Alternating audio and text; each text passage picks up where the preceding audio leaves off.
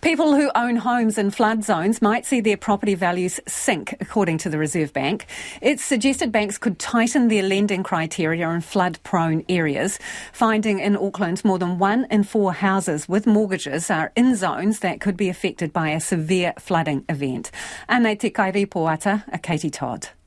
Worst part is the no warning. There was no warning, eh? And like I was screaming to my family to get up and get out. I, my dad, he got up and he said, "Oh, what's wrong, girl?" I said, "The bank's gone, Dad. We got to get out." I was uh, sitting uh, at the table having spaghetti and eggs for breakfast. It's only just going down the road, and then next minute I was up our driveway, the backyard, the front yard, it was everywhere. In 2017, families living in Edgecumbe were swamped when the levee bank collapsed and a wall of water surged into low lying parts of the town. It's a devastating experience that's becoming all too familiar, and among the many people it's now impacting is prospective home buyers.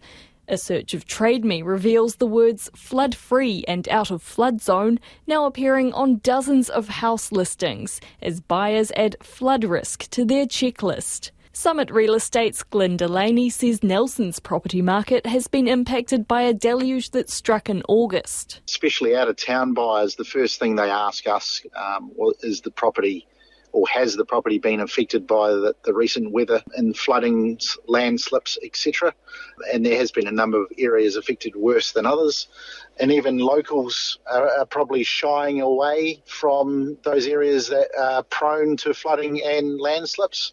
Professor Ilan Noy is the chair in the Economics of Disasters and Climate Change at Victoria University. He explains the biggest hurdle between buyers and flood risk properties isn't the criteria set by their banks, but by insurers. So if insurance retreats from an area because they decide that this risk is too high for whatever reason, maybe they have a new model that, that suggested too high, maybe they, they realize that the climate change has caused the risk to become higher than what they're comfortable with, or their models are just better. Insurers can decide not to renew your insurers, and then you are in technical default of your loan.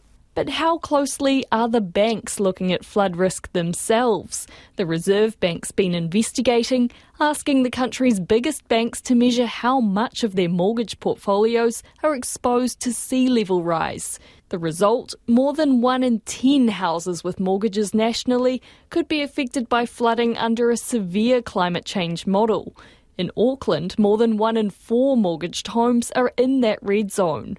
The Reserve Bank says banks can avoid exposure to that risk by tightening lending requirements in flood zones.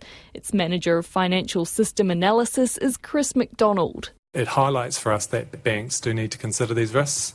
And, and I think because even though the scenarios are forward looking, I think because the banks are lending for 30 years, it means that banks need to, need to start to consider these risks sooner than that, very soon, in fact. It seems Kiwi Bank is taking the Reserve Bank's feedback on board. The bank says while it doesn't currently consider flood risk, it will likely be considered in future credit assessments. But those future calculations are much more top of mind for those who have lost everything to floods, as this elderly resident of Edgecumbe told us five years ago. I have the offer of a flat that I can have. I'd prefer to do that and have time to think about what we're going to do, you know, where I'm going to go, whether you're going to I'm not going to, I, I couldn't rebuild on that section. I've lived there all my life.